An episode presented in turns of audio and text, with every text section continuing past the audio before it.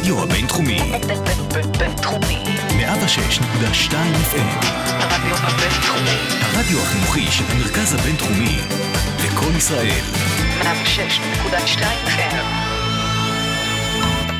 השעה הבינתחומית. רצועת האקדמיה של הרדיו הבינתחומי.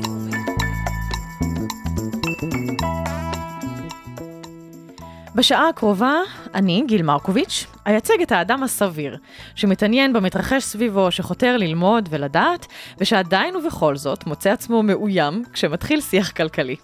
אני נרתעת, אבל זהו זה. עכשיו זה מסתיים, מתחילה ההתמודדות, ויש לי הזדמנות פז. יושבת איתי באולפן דוקטור נדין בודות רכטנברג, המשנה לנגידת בנק ישראל, ולשמחתי עדיין מרצה בבית הספר למנהל עסקים וכלכלה כאן במרכז הבינתחומי. שלום לך. אה, שלום גיל, יש לקראתנו שעה שלמה לשוחח. מצוין. אני שמחה לשמוע שהפתעת אותי אגב, ואמרת לי את זה רגע לפני שהתחלנו, שאת uh, עדיין מוצאת את הזמן להגיע הנה ולהרצות. אה, דווקא זה חשוב לי, זה חשוב לי הקשר עם הסטודנטים. ללמד זה גם ללמוד. כן. אה, זה מכריח אותנו לדעת את הדברים, לחשוב על הדברים עד הסוף, ולכן אני מאוד מאוד נהנית מהקשר, ה- מהדו-שיח בעצם שמתקיים ב... בקורסים שלי כן. עם הסטודנטים. אז אפשר לשאול במה את מתמקדת כשאת uh, כאן מגיעה לקורסים? כלומר, מה את מלמדת מתוך העולם הרחב הזה של כלכלה או מנהל עסקים? כן, אז זה, זה דווקא, אפילו גם במנהל עסקים, שרוב הסטודנטים שם לא רוצים במיוחד אה, להתרכז בכלכלה, אני נותנת קורס בכלכלה גלובלית. אה, לדעתי, איש עסקים, אשת עסקים, כיום צריכה גם להבין את העולם הכלכלי, את ההתפתחויות שם, גם במדינות העשירות וגם המדינות הפחות עשירות, כן. איך המדיניות הכלכלית אה, נקבעת וכולי. אז הם נרתעים או שהם כבר באים משומנים ופחות מפוחדים מהשיח הזה? אני חושבת חצי-חצי. אוקיי, אני מקווה שהם אה, מממשים את ההזדמנות שאת בעצם מלמדת אותם, שזה שיח נהדר, אני מניחה, ופורה אה, לקיים בו שיעור. אז אה, לפני שאנחנו מתחילות, אני רוצה גם לדעת קצת על, ה, על העבר. אני חייבת להגיד שכשאת סיימת את הדוקטורט שלך, אני עוד לא נולדתי, וזה הפתיע אותי, את היית נורא צעירה. סיימת את הדוקטורט אה, מאוד צעירה, לא? בגיל 30 או... אה, פחות, אבל זה, פחות. לא, זה, לא, זה כבר לא כל כך צעיר. לא, זה לא כל כך צעיר נחשב. אני לא חושבת, כי למדתי בלי הפסקה.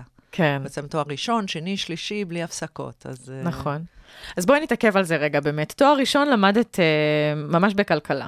כלומר, זו הייתה הבחירה שלך. ידעת מראש שזה משהו שאת מאוד נמשכת אליו, או... בכלל לא. אני דווקא התחלתי במתמטיקה ופיזיקה, אה, כי אני הייתי יותר כמותית, לכן אני אהבתי דברים שהם כמותיים יותר, ובמקרה לקחתי קורס אחד בכלכלה, ונדלקתי.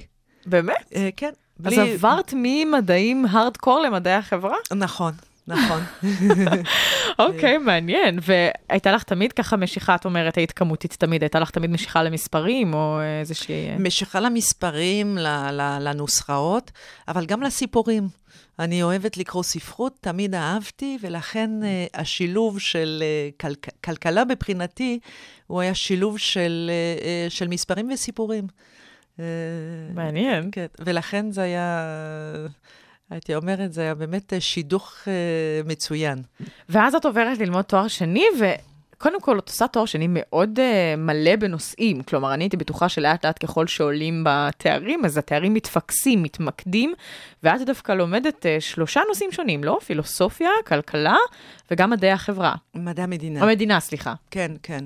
אה, דווקא אני חושבת שחלק מההתעניינות שלי בכלכלה נבע מזה שאני אוהבת דברים כמותיים, אבל אני גם אוהבת דברים, אני לא יודעת אם אה, נקרא לזה רוחנים, או, או דברים, נושאים פילוסופיים, נושאים עמוקים יותר, נושאים ש, שנוגעים לכל אחד. אה, הרבה נושאים של אתיקה, למשל. ולכן התואר שני בשבילי הייתה דווקא הזדמנות להרחיב קצת יותר בכיוון הזה, בהינתן שלמדתי הרוב מתמטיקה, פיזיקה קודם, אז רצ, רציתי דווקא אה, להתעמק יותר בדברים האלה. כן. אני חושבת שזה חשוב מאוד. אה, יש גם כל מיני דברים אחרים שחשובים, זאת אומרת... אה, בוודאי, שאי אפשר אה, ללמוד הכל. אה, בדיוק, אבל ה- ה- כל מי שלומד בעצם מדעי החברה, כל, כל, לא חשוב איזה, שיהיה כלכלה, שיהיה פסיכולוגיה, אה, כל מי שמתעניין בחברה, אני חושבת שזה חשוב שיהיה איזו ראייה רחבה יותר, גם ב... רחבה ועמוקה יותר, mm-hmm.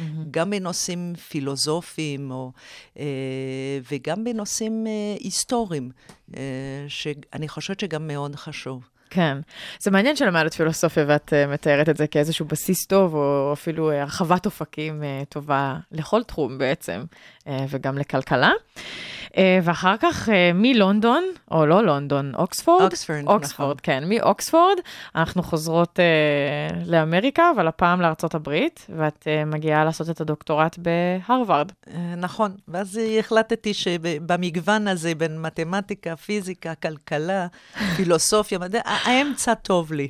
ולכן חזרתי לאמצע לכלכלה, אה, וכן, הייתי שם חמש שנים, שם עשיתי את הדוקטורט. על מה בעצם כתבת? אה, אז כתבתי את התזה שלי על רפורמת מיסים אה, בקנדה, אני במקור מקנדה. אה, רפורמת מיסים שגם בשביל הרפורמה הזאת עבדתי במשרד האוצר הקנדי שנה. אה, וכמה שנים אחרי שסיימתי את הדוקטורט, אה, בעצם הרפורמה נעשתה. אה, אוקיי. כלומר, כן. רגע, את התחלת במעשי, ואז עברת לכתוב אותה אה, בתיאוריה, או שזה היה משולב בו זמנית? לא, זה משולם. זה, קודם כל, התזה שלי הייתה אמפירית, לא, לא תיאורטית, אה, וחלק אה, ממה שהייתי צריכה זה היה נתונים, והנתונים בעצם, אני הוספתי את הנתונים במסגרת שעבדתי במשרד האוצר. במשך אה, יותר משנה בעצם עשיתי סקר רחב על פני כל קנדה, זה קשה יותר מאשר כן. במדינה קטנה כמו מדינת ישראל. זה... כן. אה, אז הוספתי נתונים כדי להיות מסוגלת לעשות את הניתוח על זה. הבנתי, וזה ממש, אה, כלומר, כשאת אומרת שזה יושם, יצא ב- לפועל, אז היו ממש אה, אחר כך תוצאות, יכולות לראות אם הדברים באמת קורים, או שזה רק בתיאוריה, או ש... כן, כן, זה, זה, זה באמת אה, הושם, ו... אבל אז בינתיים עברתי מדינה ופחות הסתכלתי על מה שקורה שם, והתחלתי ללמוד על מה שקורה פה.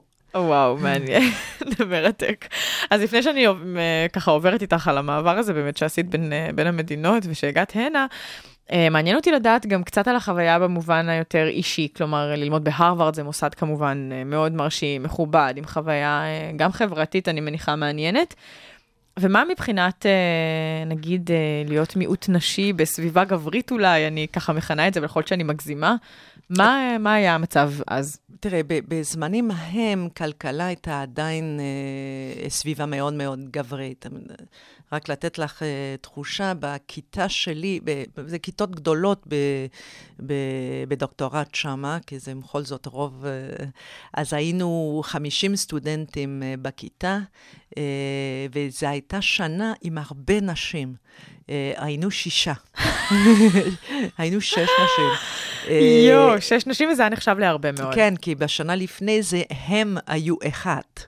אה, ובשנה אחריי הם היו שלוש. אה. אה, ולכן שישה, אז אה, שש שש בעצם אז הרבה. נחשב. כהרבה נשים. אוקיי, אה. ובאמת רגע, אבל הייתה איזו תחושה, לא, לא יודעת, של היעדר שייכות, של צורך בלהילחם יותר אה, קשה על המקום, או על המנחים לדוקטורט. אני חושבת שכן, אני חושבת שיש, אה, בהינתן לסביבה, וגם כל המרצים אז היו אה, גברים, הגיעה בשנה שנייה, הגיעה אה, מרצה צעירה, אה, ויש הרבה מרצים שם.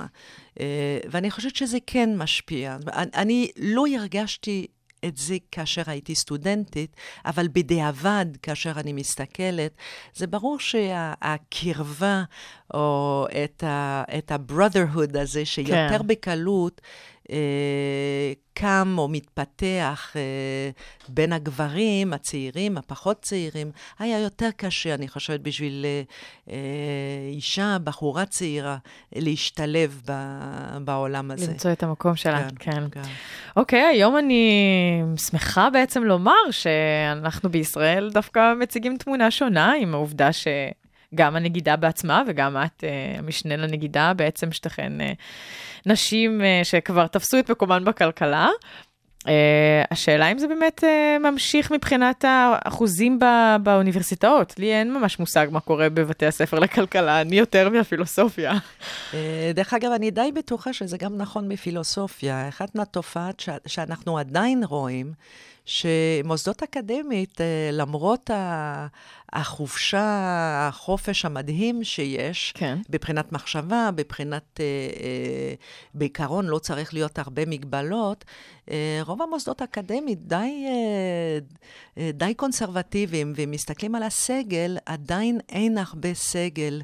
אה, מבחינה מגדרי, לכל שאנחנו הולכים למעלה, אז יש, אה, הפרופורציות משתנות. אז כן. אפילו גם בתחומים שיש הרבה הרבה נשים.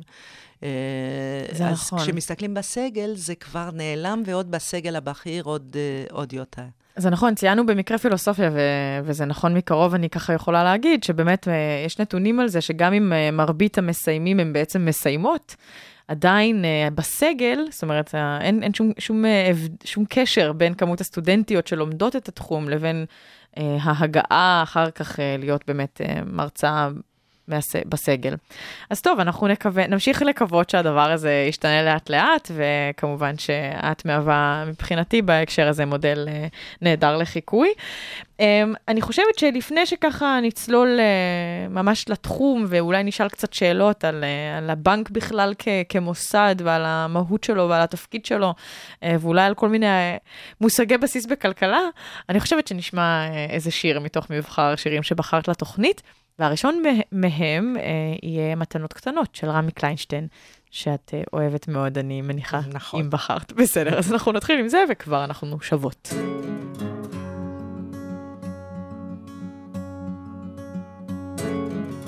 זה עוד יום שישי, נושם את האוויר, האור והצל משחקים שוב תופסת. השולחן ערוך, תמונות ילדות על הקיר, שיירות לבנות חוזרות מבית כנסת. והריח הזה ששורט לי את הלב, מתגנב, מתגנב, ופותח דלתות אל אושר קטן, אל אותו שיר ישן, שעובר אצלנו במשך דורות. מתנות קטנות, מישהו שלח לי מתנות קטנות, רסיסים של כוונה, עיגולים של אמונה, מתנות קטנות, מישהו שלח לי מתנות קטנות, כמו הכוח לקבל את מה שאין, את מה שיש, מה עוד אפשר כבר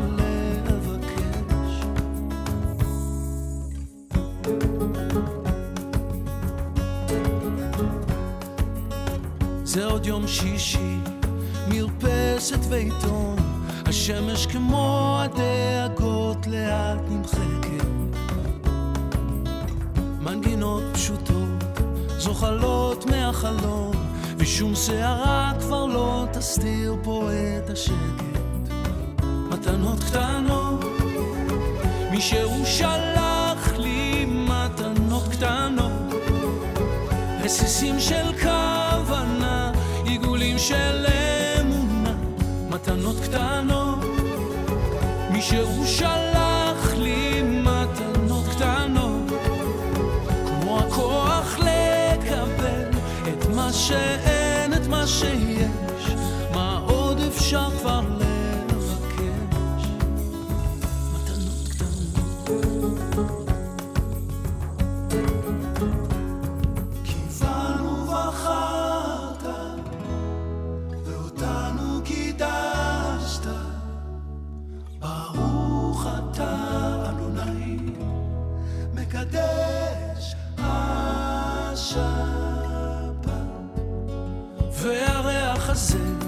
ששורט לי את הלב. מתגנב, מתגנב, ופותח דלתות אל אושר קטן, אל אותו שיר ישר, שעובר אצלנו במשך דורות. מתנות קטנות, מישהו שלח לי מתנות קטנות, רסיסים של קר. עיגולים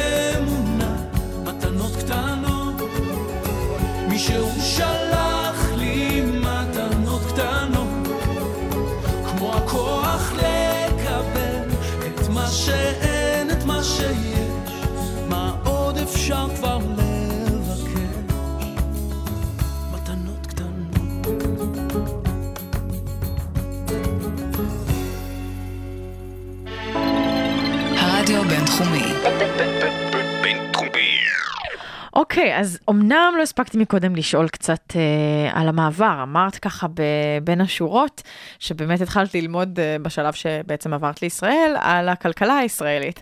אז רציתי ככה, אולי, אולי זו שאלת פתיחה טובה לפני שאנחנו צוללות לחומר הכלכלי ממש, אם זה היה אתגר מבחינתך לעבור וללמוד את הכלכלה כאן. האם באמת יש איזה שוני מאוד גדול עבור אדם שמגיע עם המושגים, עם הידע, גם התיאורטי וגם מסתבר המעשי, אה, למרות שאת כמובן אה, ידעת היטב את כלכלת קנדה, אני מניחה. אז האם זה היה אתגר, שלא לדבר על השפה? אני רציתי להגיד, המעבר הוא, הוא, כל מעבר הוא אתגר. אה, גם כאשר אנחנו עוברים אה, באותה מדינה מתפקיד לתפקיד או ממקום למקום, תמיד זה אתגר. במקרה הזה האתגר היה גדול, אה, גם את השפה, גם את הסביבה. אה, אבל זה גם מראה שבחרתי בעצם בללמוד את הכלכלה הישראלית. הרבה מהאנשים באקדמיה, ובהתחלה התחלתי יותר באקדמיה, אה, כתבו אז הרוב על המשק האמריקאים, כי שם כולם קוראים את זה. אה, אבל לי תמיד היה חשוב להבין איפה אני גרה, איפה אני חיה, מה יש, מה יש מסביבי. Uh, ולכן uh, מהר מאוד רציתי להבין, והאתגר היה עוד יותר גדול, כי אני מדברת על שנים שהייתה עדיין אינפלציה מאוד גבוהה, כן. ומגבלות מאוד גדולות על המשק. Uh, ולכן היה הרבה מה ללמוד, זה היה מרתק, זה עדיין מרתק. זה עדיין משק מרתק, אני מוכרחה להגיד. וואו, אוקיי, אז אולי תכף גם נשמע מדוע. אז בעצם אה, כשהגעת לכאן והתחלת ללמוד על הכלכלה, לא היה הרבה חומר ללמוד ממנו? כי את אומרת שהרוב כתבו את המחקרים שלהם דווקא על משקים אה, חיצוניים לישראל. היה לך אה, ככה מספיק אה, בשר אה, להסתמך עליו, או שגם התחלת ליצור אולי איזה שהם מאמרים אה, קודם כל? קודם כל, היו עם בכל זאת כלכלנים ש, שכתבו, אה, ומקור מרכזי, ועדיין עד היום, מקור מרכזי זה המחלקת מחקר של בנק ישראל. אה, אה, נחמד לשמוע. שהיא מחלקה גדולה, אה, שעושה הרבה מחקר על המשק הישראלי, ולכן אני מוכרחה להגיד שהספרים או החומר הראשון שקראתי, היו דווקא הדוחות השנתיים של, של בנק ישראל, כדי להבין מה קורה. כן, מצחיק. איך הדברים... אה, כן, איך- איך סוגרים מעגלים כן, סוגרים לפעמים. מעגלים, בדיוק. כן. אוקיי, אז דיברנו על הבנק, שהוא השחקן הראשי בשיחה הזאת שלנו.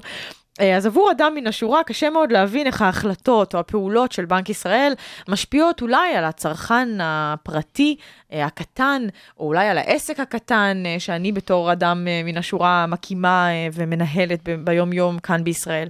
אז אחד הדברים שעשיתי כדי ככה לשאול אותך שאלות יותר קוהרנטיות, זה באמת לשאול את עצמי מה בעצם התפקיד שלו, ואחד הדברים שמוגדרים גם בחוק זה שמירה על יציבות מחירים. נשמע עמום, את נכון. מוזמנת אה, להרחיב. נכון.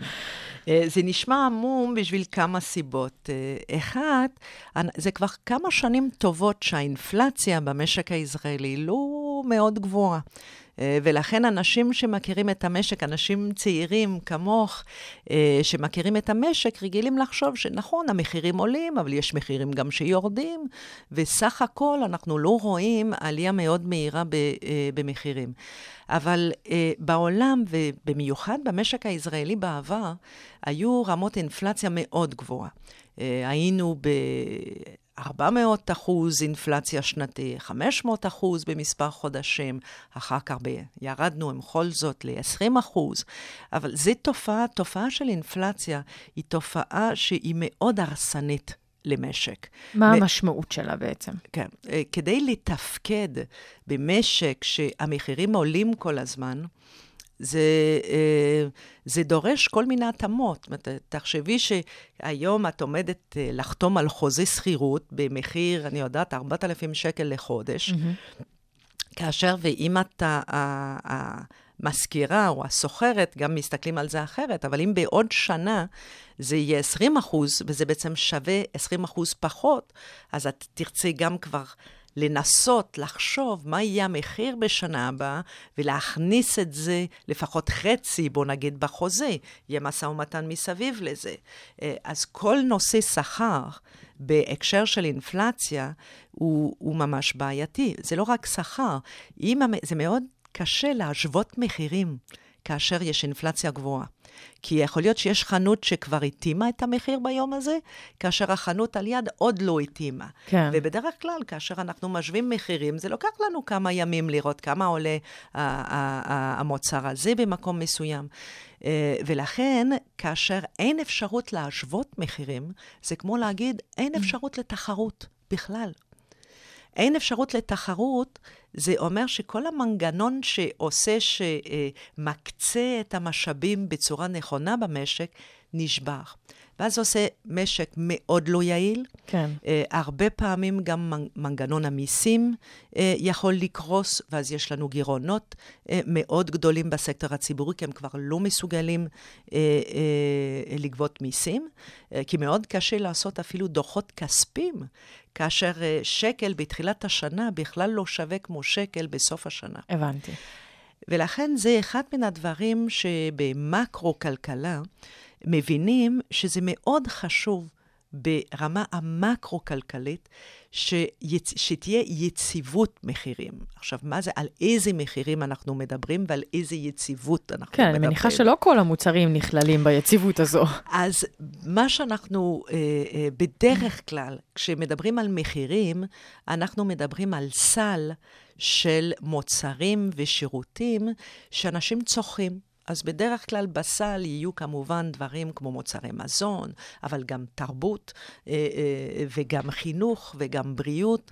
אה, הסל ממוצע, זה אומר שאף אחד לא ממש צורך את הסל הזה, כי כל אחד יש לו התפלגות קצת שונה, אבל אנחנו יודעים בממוצע בערך בארץ כמה אנשים מהתקציב שלהם שמים על מזון, כמה הם שמים על חינוך, כמה שמים על בריאות mm-hmm. וכו', על דיור כמובן. כן, ואז, הוצאה גדולה. נכון. ואז דרך אגב, מה ששמים בסל, אה, זה ההוצאת דיור, זה לא מחיר של דירה. כי מחיר של דירה, זה קונים את זה פעם ב. נכון. אה, אז בדרך כלל זה שכר דירה ששמים. אה, שכר בתוך... דירה, כלומר, רק אנשים שלא רוכשים בית, אלא שוכרים בית. אבל למה לא לוקחים בחשבון, למשל, את, ה, אה, את התשלום הממוצע של משכנתה, למשל? אז היה אפשר לעשות את זה, אבל יש איזו מתודולוגיה מקובלת בכל העולם, אה, לגבי איך אנחנו אמורים למדוד, ול, ולכן בדרך כלל יש קשר בין השכר דירה שאת משלמת וה, והמחיר הדירה.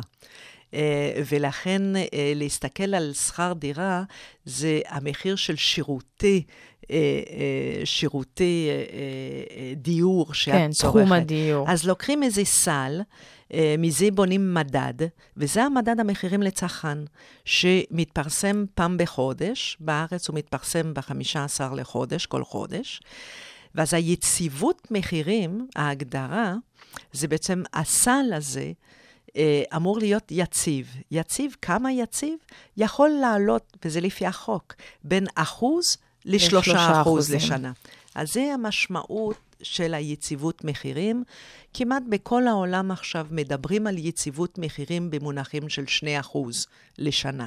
ובזה אנחנו דומים לכל המשקים הרגילים. אוקיי, okay. ובעצם מה הכלי המרכזי שבעזרתו הבנק, בנק ישראל, יכול להיות uh, עם היד uh, בשליטה על הדבר הזה שנקרא יציבות מחירים? מה הוא עושה?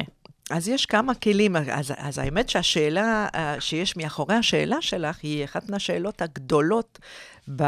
והקונטרוברציאליות אפילו אה, בכלכלה. זה בעצם מה גורם לאינפלציה. אה, או מה אוקיי. גורם לדפלציה. שלזה עדיין, ו... את אומרת, אין תשובות חד משמעיות. יש, עם כל זאת, אנחנו למדנו די הרבה דברים uh, בכיוון הזה, אבל זה די ברור שאנשים, וזה, כל האנשים יכולים להבין, שככל שהביקוש הוא, הוא גדול יותר למוצרים מסוימים, אז המחיר יעלה אם אנחנו לא מסוגלים אה, להגדיל את ההיצע. כן. זאת אומרת, אם כולם רוצים לצרוך בדיוק אותו תפוז, ויש רק תפוז אחד, אז המחיר הוא יהיה גבוה יותר מאשר אם הם אם יש מעט אנשים שרוצים לקנות את התפוזים האלה. ולכן, אה, אחד מן הדברים שמסתכלים, וזה, מזה נובע הכלים שיש אה, לבנק מרכזי, אה, לייצב את המחירים. זה סך, סך הכמות הכסף אה, שיש... אה, במשק? אה, שיש במשק. ולכל שבוא נגיד מדפיסים יותר כסף ויש יותר כסף, אה, הביקושים יהיו גבוהים יותר. ואז המחירים אלטר- יעלו? כן. אלטרנטיבה לזה זה לחשוב, למשל, אם הריבית מאוד נמוכה. אם הריבית מאוד נמוכה, אז אנשים יכולים בקלות לקחת הלוואות, ולכן הם יכולים לצרוך יותר ממה שהם אה, אה, מכניסים מבחינת הכנסה. אם הריבית מאוד גבוהה, ההפך. הם לא ייקחו הרבה לא רק שהם לא ייקחו הרבה הלוואות, אבל גם הם אולי הם יחסכו יותר, כי הריבית גבוהה, הם מקבלים תשואה נאותה, ולכן אז הם יבקשו פחות, הם יוציאו פחות כסף. כן. ולכן הכלי של, ה, של הריבית הוא בעצם המקביל של הכמות הכסף ב, ב, ב, במונחים טכניים. כן. אה, אז הוא כלי מרכזי של בנק מרכזי. הוא לא היחיד כאשר אנחנו מדברים על משק קטן כמו המשק הישראלי, שהוא משק קטן פתוח. אה, והרבה מהמוצרים האלה שדיברתי שיש בסל, הם מוצרים מיובאים. אנחנו קונים מכוניות, אנחנו קונים פלאפונים, אנחנו קונים הרבה דברים שבאים אה, מחו"ל. ולכן השער חליפין הוא גם מחיר, הוא, התרגום של המחירים האלה יכולים מאוד להשפיע על האינפלציה או על הדיפלציה בארץ. אוקיי. אם יש, אה, אם השקל אה, יורד בערכו, אז המוצרים בחו"ל הופכים ליקר יותר. זאת אומרת, בסל, אם מכונית הייתה אמורה לעלות 100 אלף שקל, אה, ופתאום השקל הוא שווה פחות, ועכשיו זה עולה לנו 110 אלף שקל, כן. אז המחירים בארץ עולים. למרות שהמחיר בחו"ל נשאר, נשאר בדיוק אותו אותו דבר. דבר. אה, ולכן, אז בעצם צריך לשמור על שקל חזק? תלוי אם יש אינפלציה או אין אינפלציה. הבנתי. מורכב זה- הסיפור הזה. אה, לא, לא, קודם כל המטרה, אה, המטרה הראשונה, כמו שאת אמרת, זה יציבות מחירים. אז יציבות זה- זה, רוב השנים חשבו במובן של בדיוק שהאינפלציה לא תהיה גבוהה מדי. כיום בעולם הבעיה היא כמעט הפוכה. האינפלציה היא נמוכה מדי בעולם. אה, בהרבה מדינות יש לנו סך הכל אינפלציה שלילית. זאת אומרת שסך הכל הסל של המחירים האלה הוא יותר זול, אה, הוא יותר זול השנה מאשר הוא היה בשנה שעברה. זה דרך אגב גם נכון בארץ, mm. אבל בשביל סיבות הן בכל זאת קצת שונות. אחת מן הסיבה שכלכלנים מפחדים מדיפלציה, מהורדת מחירים, ופה זה מתקשר לתפקיד גם השני אה, של בנק ישראל, שזה לתמוך אה, אה, בפעילות הכלכלית, זה כאשר יש דיפלציה, זאת אומרת, כאשר המחירים בגדול יורדים כל הזמן. החשש הוא שאנשים בעצם יחכו לקנות. כי למה לקנות עכשיו אם אני יודעת שבעוד שנה זה יותר זול? הבנתי. אז אני אחכה. אז אם אני לא מוציאה כסף, זה מוריד את הביקושים. זה מוריד את הביקושים, אז יהיה פחות אנשים, זאת אומרת, זה, זה עלול לייצר אבטלה, כי אין הרבה פעילות כלכלית. כן. ובגלל שיש אבטלה, אז המחירים יורדים עוד, ואז אנחנו עלולים להיכנס למין גלגל שלילי. Uh, וזה קצת מה שהמשק האמריקאי, האמריקאי ומשק אחרים, משקים אחרים חוו ב-Great Depression. שנות ב- ה-30? בשנות ה-30, שהייתה באמת תופעה של דיפלציה, אנשים דחו את הקניות שלהם, הדחייה עצמה יצרה יותר דיפלציה ויותר דחייה, ולכן אה, מיתון מאוד מאוד עמוק. ולכן אה, אה, רוצים לדאוג בשני הכיוונים, שהאינפלציה לא תהיה גבוהה מדי, אבל גם שלא ניכנס לתהליכי דיפלציה. וואו, זה, אוקיי, אני חושבת שאני מתחילה להבין פה כמה דברים חשובים. אנחנו uh, נעצור, עם, נעצור ונשמע עוד uh, שיר שבחרת, הפעם זאת uh, טרייסי צ'פמן. את אוהבת אותה uh, באופן מיוחד? רוצה להגיד משהו על השיר או ש... אה, זה סוג המוזיקה שאני אוהבת. בעצם כל המוזיקה שאנחנו נשמע היום, זה, זה הסגנון שאני מאוד אוהבת, שבדרך כלל זה קרוב לג'אז. Mm-hmm. יש איזה משהו ג'אזי בדרך כלל כן. במוזיקה, בלוז ג'אז כזה, מאוד אוהבת. מעולה, אז הנה טרייסי צ'פמן עם פסט קאר. I want a ticket to anywhere. Maybe we make a deal. Maybe together we can get somewhere. Any place is better. Starting from zero, got nothing to lose. Maybe we'll make something. Me, myself, I got nothing to prove.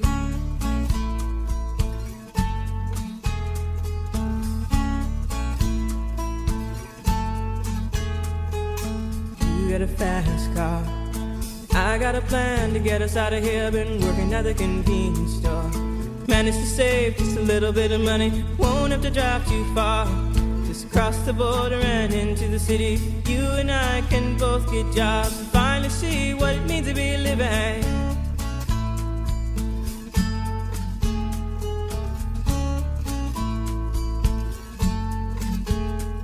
See, my old man's got a problem.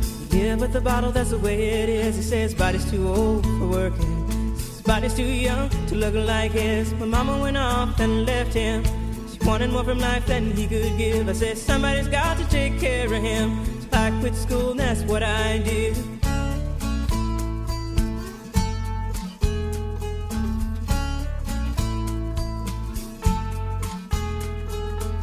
You got a fast car. Is it fast enough so we can fly away? We gotta make a decision. Leave tonight or live and die this way.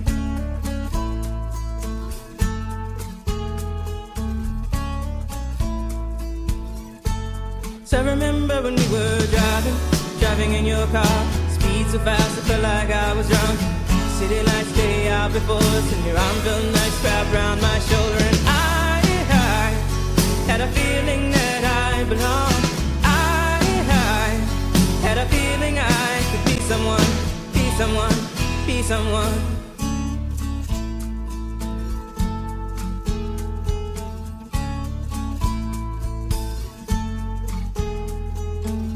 Got a fast car.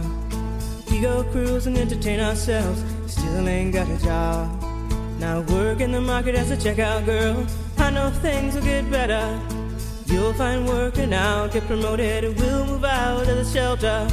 Buy a bigger house and live in the suburbs.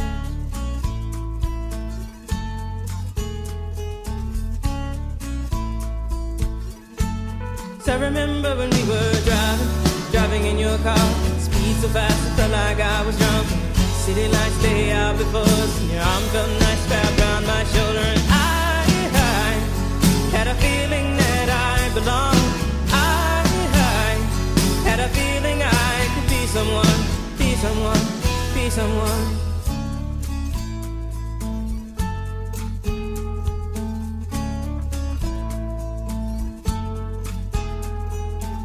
You got a fast car.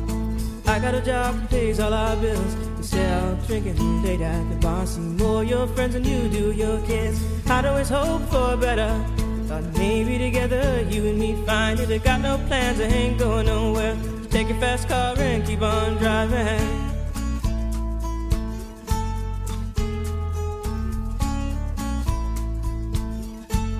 So I remember when we were driving, driving in your car. Speed so fast, I felt like I was drunk. City lights stay out before Your arm felt nice wrapped around my shoulder. And I, I had a feeling that I belonged. I, I had a feeling I could be someone, be someone, be someone.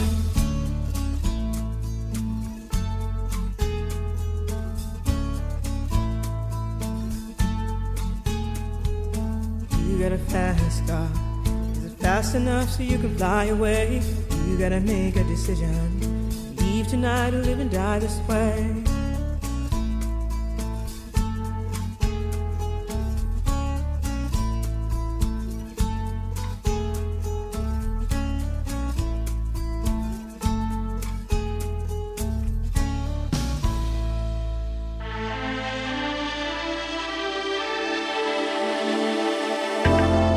הרדיו הבינתחומי, בינתחומי.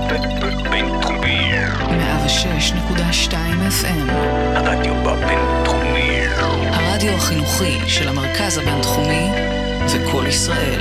106.2 FM. השעה הבינתחומית. רצועת האקדמיה של הרדיו הבינתחומי. אז נדין, אנחנו כבר הרבה אחרי מחצית השעה, איזה בערך אה, חמש דקות, שבשבילי זה הרבה, כי זה אומר שיש לנו עוד מעט זמן להספיק הרבה דברים. אז אתם על הרדיו הבינתחומי, 106.2 FM, אני גיל מרקוביץ', איתי באולפן, דוקטור נדין בודות רכטנברג, המשנה לנגידת בנק ישראל, ואנחנו נמשיך בשיחה שלנו ככה, כדי שאני אוכל להבין סוף סוף מה קורה בעולם הכלכלה.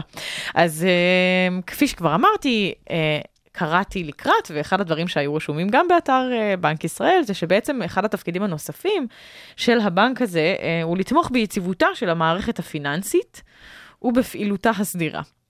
אז מערכת פיננסית, שוב, הכל נשמע כזה נורא גדול, אני מקווה שיש איזה חוק עם מושגים שמסביר מה זה כל דבר. אבל uh, רציתי לשאול, uh, אם אנחנו צריכים לתמוך ביציבות של מערכת פיננסית, ואם את המערכת הפיננסית לא קובע רק הבנק, אלא קובעת הממשלה, אני מניחה, ותתקני אותי אם אני טועה, ויש מדיניויות שונות ומשתנות, האם יש קשר ממש ישיר בין היציבות או היעדר היציבות הפוליטית, ונגיד בחירות כל שנתיים או דברים כאלה, לבין אה, העבודה השוטפת של אה, בנק ישראל, של הבנק המרכזי. דווקא לא צריך בזה, זה אה, יציבות פוליטית ויציבות פיננסית, הם, הם באמת שני דברים מאוד שונים, אה, ואולי רק במשברים ענקים הם יכולים להיות קשורים. אה, יציבות פיננסית, תראי, כל, כל אחד משתמש בכסף וגם אה, אה, רוצה לשמור את הכסף שלו במקום מסוים, ורוצה להיות בטוח שאיפה שהוא שומר את הכסף, אה, כאשר הוא יבוא לקחת אותו, הוא יהיה עדיין שמה. כן.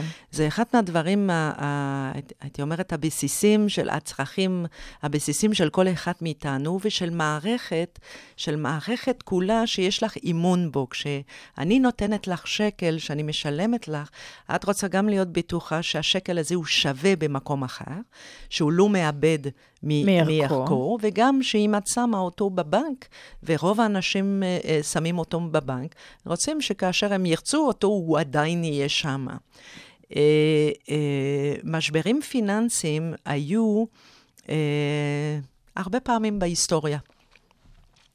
כאשר אה, מדובר על, ויש סוגים שונים של משברים פיננסיים, אבל כאשר מדובר על משברים פיננסיים שהם משברים בנקאיים, יש השלכה הרבה הרבה יותר קשה אה, על המשק. אה, בנק שקורס, אה, שיהיה ברור, בנק שקורס זה אומר שלמי שיש כסף בבנק, שם הכסף נעלם. כן. בגדול אין זה לו מה, ש... כסף בבנק. זה, מה ש... זה מה שזה אומר. כן. עכשיו, אה, אה, שוב, אה, אני ציינתי קודם את המשבר הגדול בשנות ה-30 בארצות הברית, זה אחד מן הדברים אה, שקרה. היו הרבה הרבה הרבה בנקים קטנים שקרסו.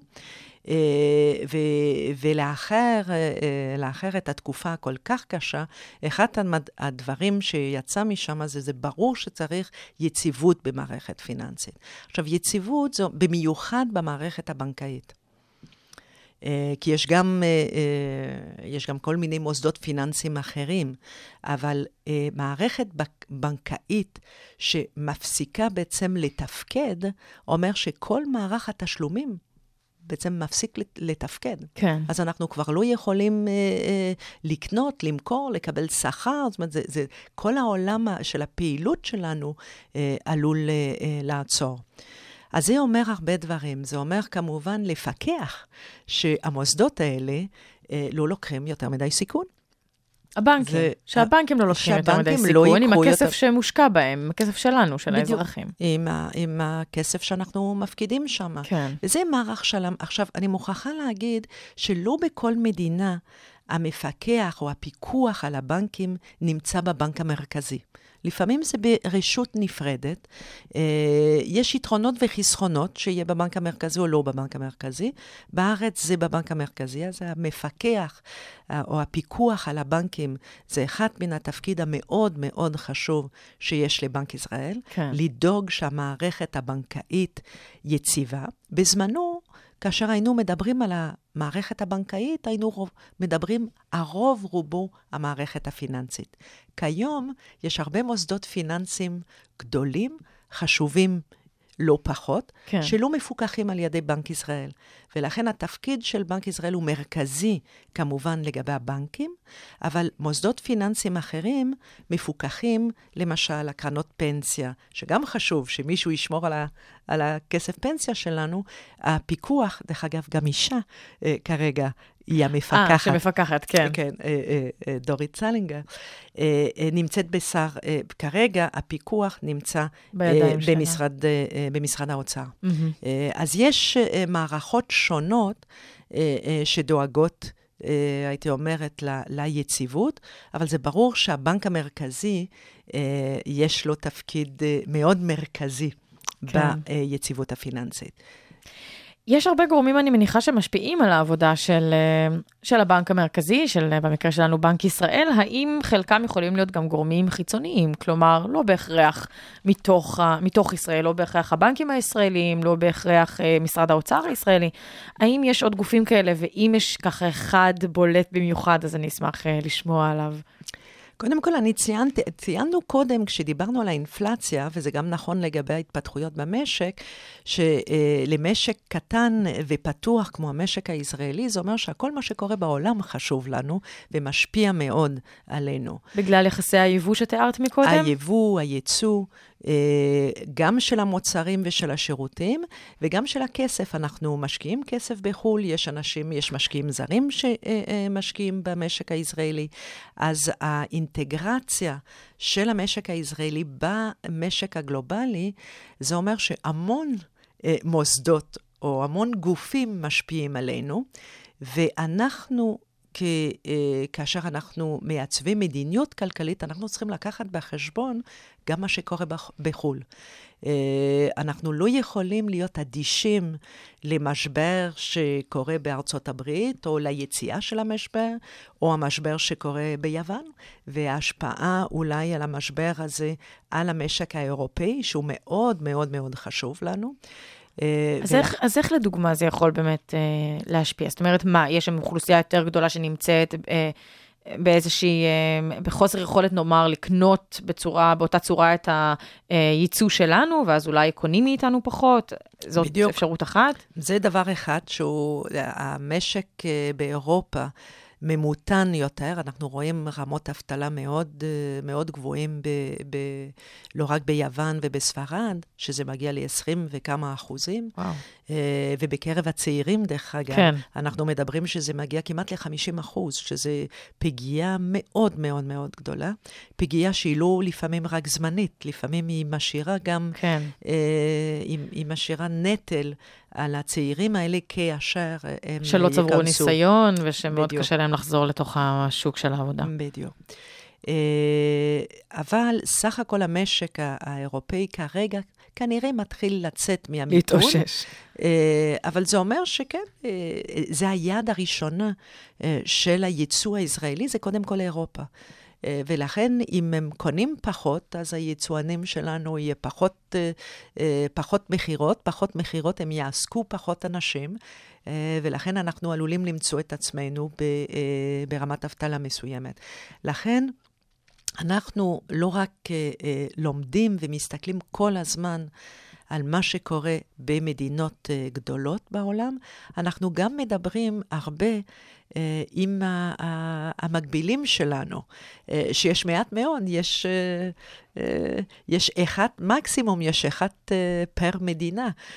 בנק מרכזי, יש רק כן. אחד אה, פר מדינה, ועכשיו באירופה יש בעצם בגלל בנק שזה מרכזי. שוק מאוחד. בדיוק, אז יש כן. בעצם בנק מרכזי אחד בלבד. לכל השוק האירופאי. גוש האירו. וכולנו עם יעדים מאוד דומים, של יציבות מחירים, של אה, לתמוך בהתפתחות ה- ה- הכלכלית. ולכן אנחנו מסתכלים, יש ניסיונות שונים, מסתמ- משתמשים במגוון כלים שהם עם כל זאת דומים. כן. אז אנחנו גם מנסים ללמוד אחד מן השני. אה, זה אחד מן הדברים, אה, אה, אני חושבת, המאוד חשוב, אה, כי אנחנו יכולים להתייעץ, ואנחנו מתייעצים גם, אה, קוראים מה, שני, מה שנכתב על המשק הישראלי, אבל לא בקלות אנחנו יכולים להתייעץ על אמת עם אה, אה, מקצוענים במשק שלהם יש אינטרסים אחרים. כן.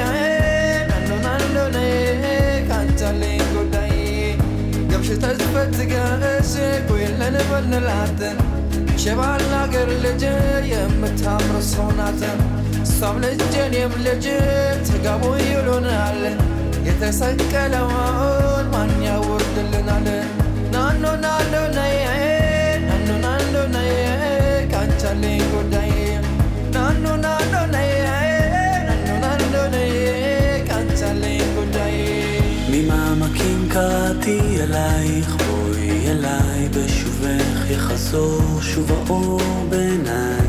לא גמור, לא עוזב המגע בידייך, שיבוא ויעיר למשמע כל צחוקי.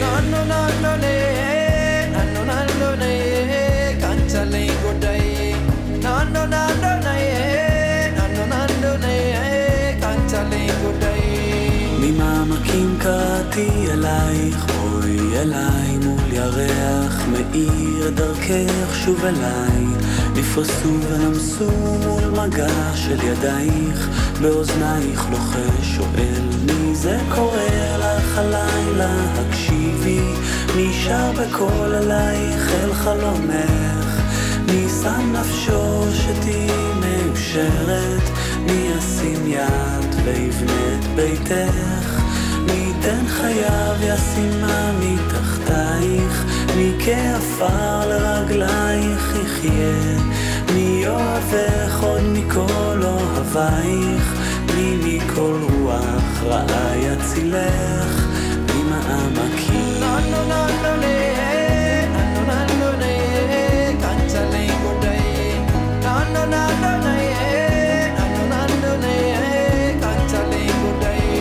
ממעמקים קר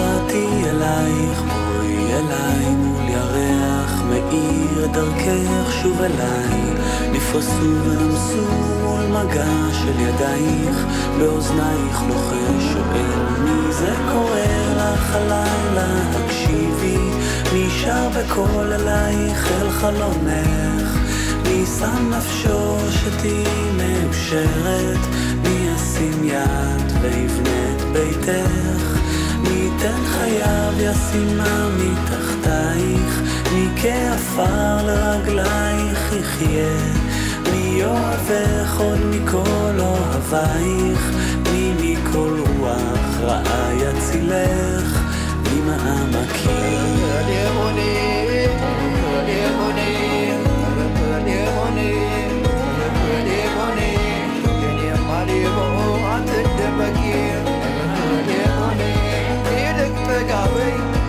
አላቄም ዲያቆኔ የመስረቆን ተበመን የማውቀባለ ዲያቆኔ አገርግሬ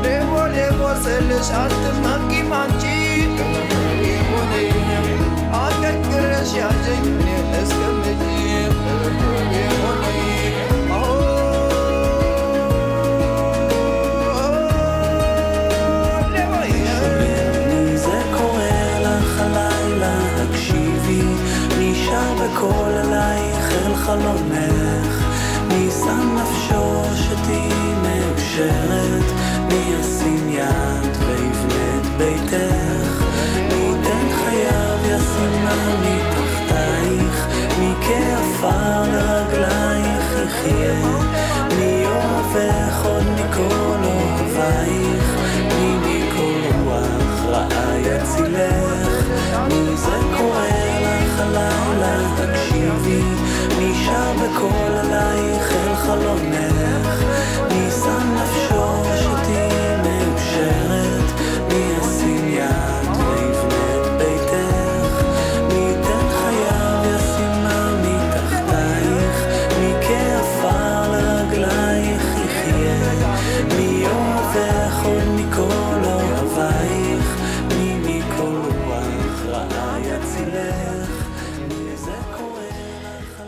אוקיי, אז זה היה עידן רייכל עם uh, ממעמקים, ששוב בחרת כחלק מהשירים uh, בתוכנית.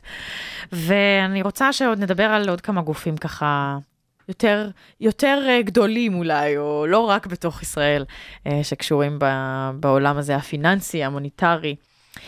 ואחד מהגופים האלה הם ה-International Monetary Fund, ה-IMF. Uh, שזה 188 חברות בו, המדינות שחברות בו. קוראים לזה קרן המטבע אה, בעברית. קרן המטבע בעברית, מצוין. אז הנה, זה יותר קל. אה, וחברות בו 188 מדינות, ביניהן גם ישראל, ובעצם, אה, שוב, ממה שהם מעידים על עצמם, אה, המקום הזה, הקרן נועדה לעודד שיתוף פעולה מוניטרי עולמי. אוקיי, שמה אנחנו אמורים להשיג משיתוף מה פעולה כזה, הזה? וכן, מה, מה זה אומר בעצם? זה משהו, אולי קצת uh, התחלת לדבר על זה כשאמרת שאתם ככה, כל הנגידים uh, או האנשים שיושבים בראש הבנקים המרכזיים בעולם, ככה מתייעצים אחד עם השני וזה, ואולי ככה מעבירים ביקורת אחד על השני כדי להתייעל, אבל אני לא יודעת מה, מה, מה קורה שם.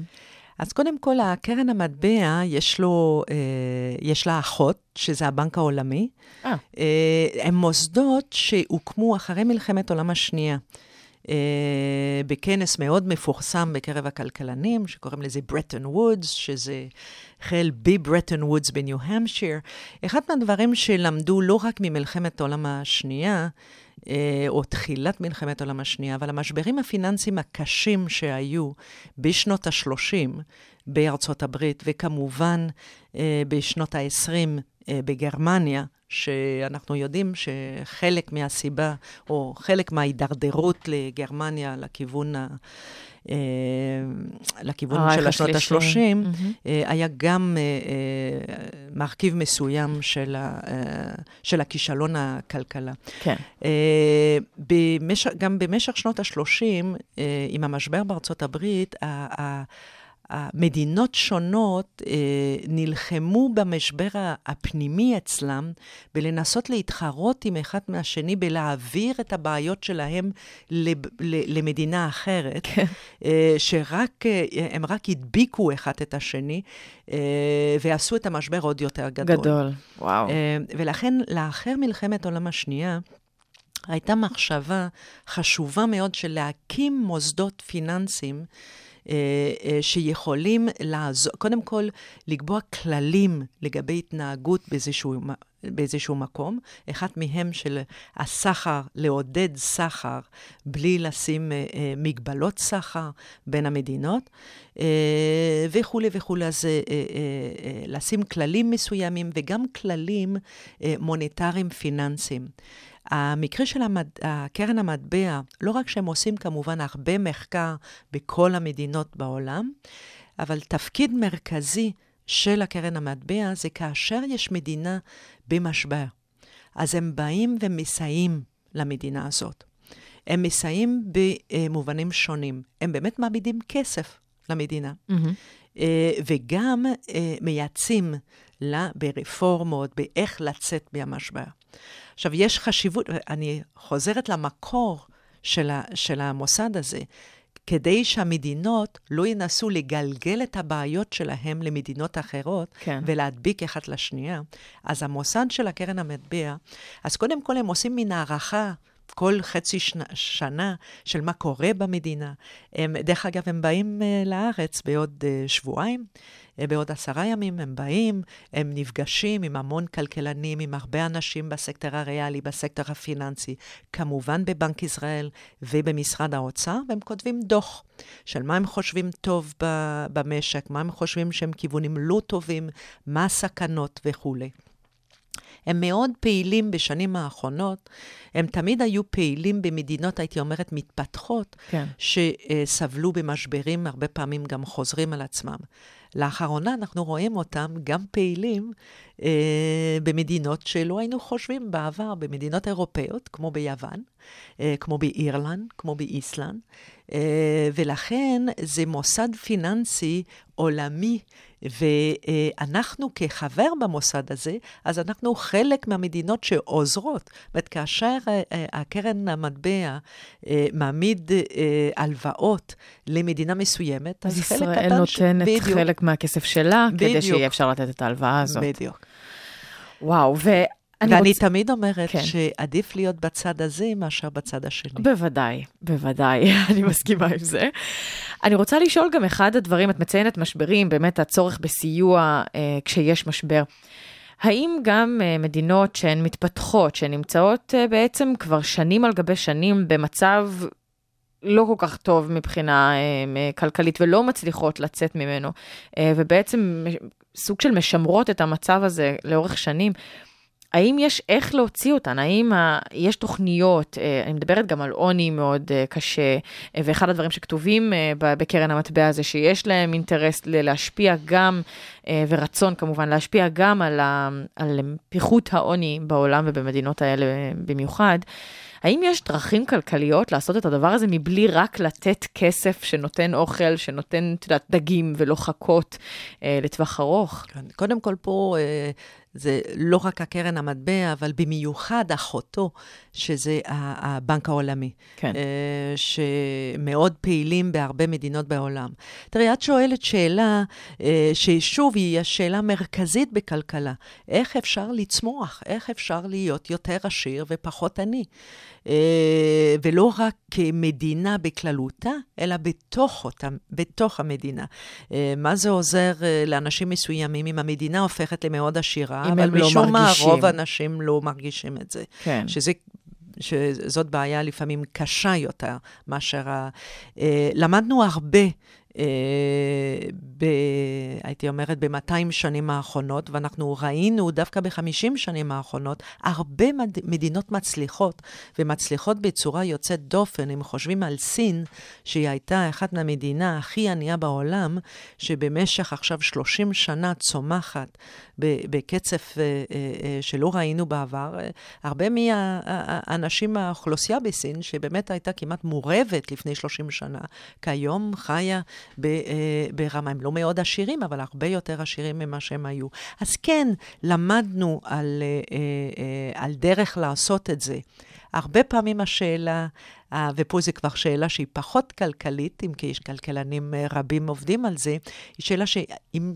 אם, אם אנחנו מכירים את המרשם, והמרשם אומר שצריך אה, להשקיע בהון וצריך להשקיע בהשכלה, למשל. Mm-hmm. אז כולם יודעים את זה. אז למה יש שמצליחים לעשות ויש שלא מצליחים לעשות? הבנתי. ופה זה כבר שאלה של פוליטיקל אקונומי, והיא שאלה קשה, uh, אבל הכיוון של התשובה היא דומה. שינוי זה אומר לשנות דברים. זה אומר שיש אנשים שיפסידו בשינוי הזה. כן. יש אנשים שירוויחו, יש אנשים שיפסידו. כאשר אנחנו צריכים שינוי, האם המוסדות, והמוסדות זה המוסדות הפוליטיות, המוסדות אה, צדק וכולי, אה, אה, האם אנשים ששומרים עליהם זה אנשים שעלולים אולי להפסיד או לא? כן. ומאוד מאוד חשוב שרוצים לשנות, צריך להיות אה, מוכנים אה, להיאבק ל- כן. נגד אינטרסים מקומיים, ולא לתת לאף אחד לצבור יותר מדי כוח.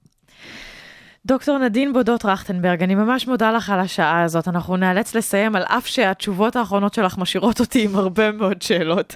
אז אולי עוד ניפגש, נראה. אה, המשנה לנגידת בנק ישראל, גם מרצה כאן בבית הספר למנהל עסקים במרכז הבינתחומי. הרבה תודה לך על השעה הזאת. אתם על הרדיו הבינתחומי, אני גיל מרקוביץ', והנה השיר האחרון שנשמע עם אה, סטרומה עם פורמידאבל.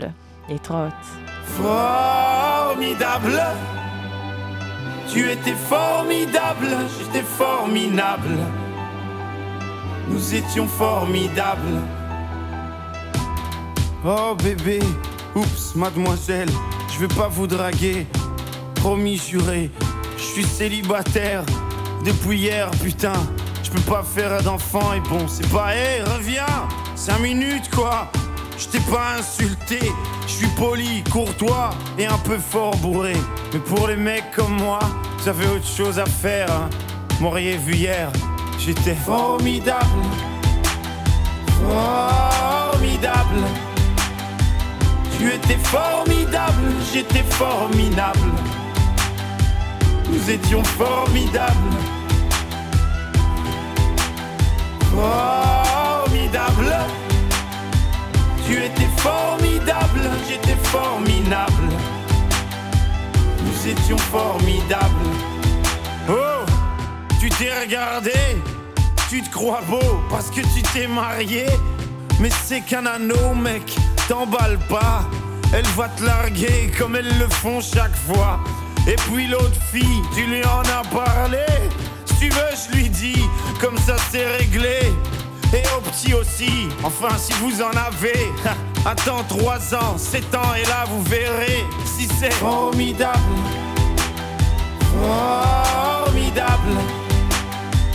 Tu étais formidable, j'étais formidable. Nous étions formidables. Formidable. Tu étais formidable, j'étais formidable. Étions formidables. Hé petite, un pardon petit. Tu sais, dans la vie, y a ni méchant ni gentil. Si maman est chiante, c'est qu'elle a peur d'être mamie. Si papa trompe maman, c'est parce que maman vieillit, tiens. Pourquoi t'es tout rouge? Bah, Reviens, gamin. Et qu'est-ce que vous avez tous à me regarder comme un singe, vous? Ah oui, vous êtes sains, vous. Bande de macaques, donnez-moi un bébé singe. Il sera formidable. Formidable. Tu étais formidable, j'étais formidable. Nous étions formidables. Formidable. Tu étais formidable, j'étais formidable. Nous étions formidables.